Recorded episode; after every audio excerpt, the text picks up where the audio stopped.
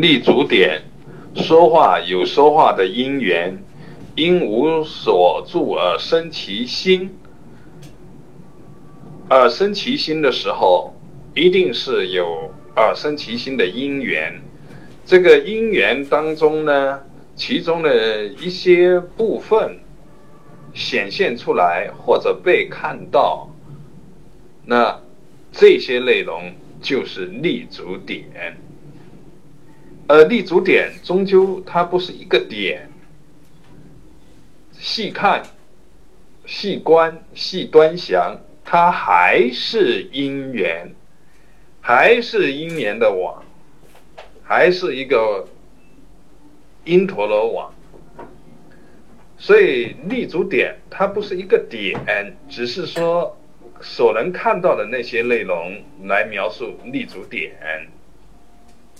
说话做事总是因缘的事，总是因缘，总是可以描述出立足点。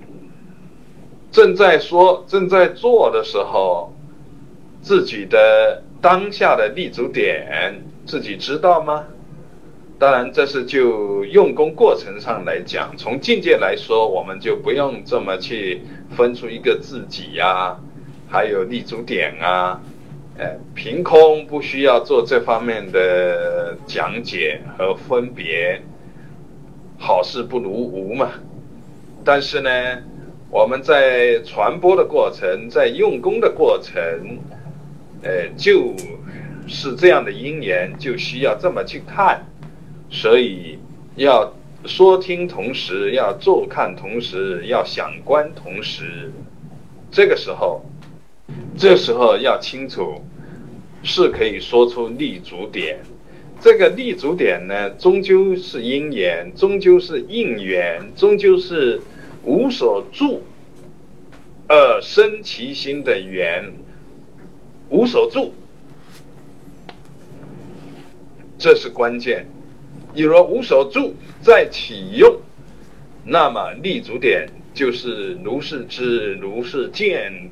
如是觉当中的如是行，如是立足，如是说，立足点清清楚楚，所有言说都要看清楚，它的立足点是什么？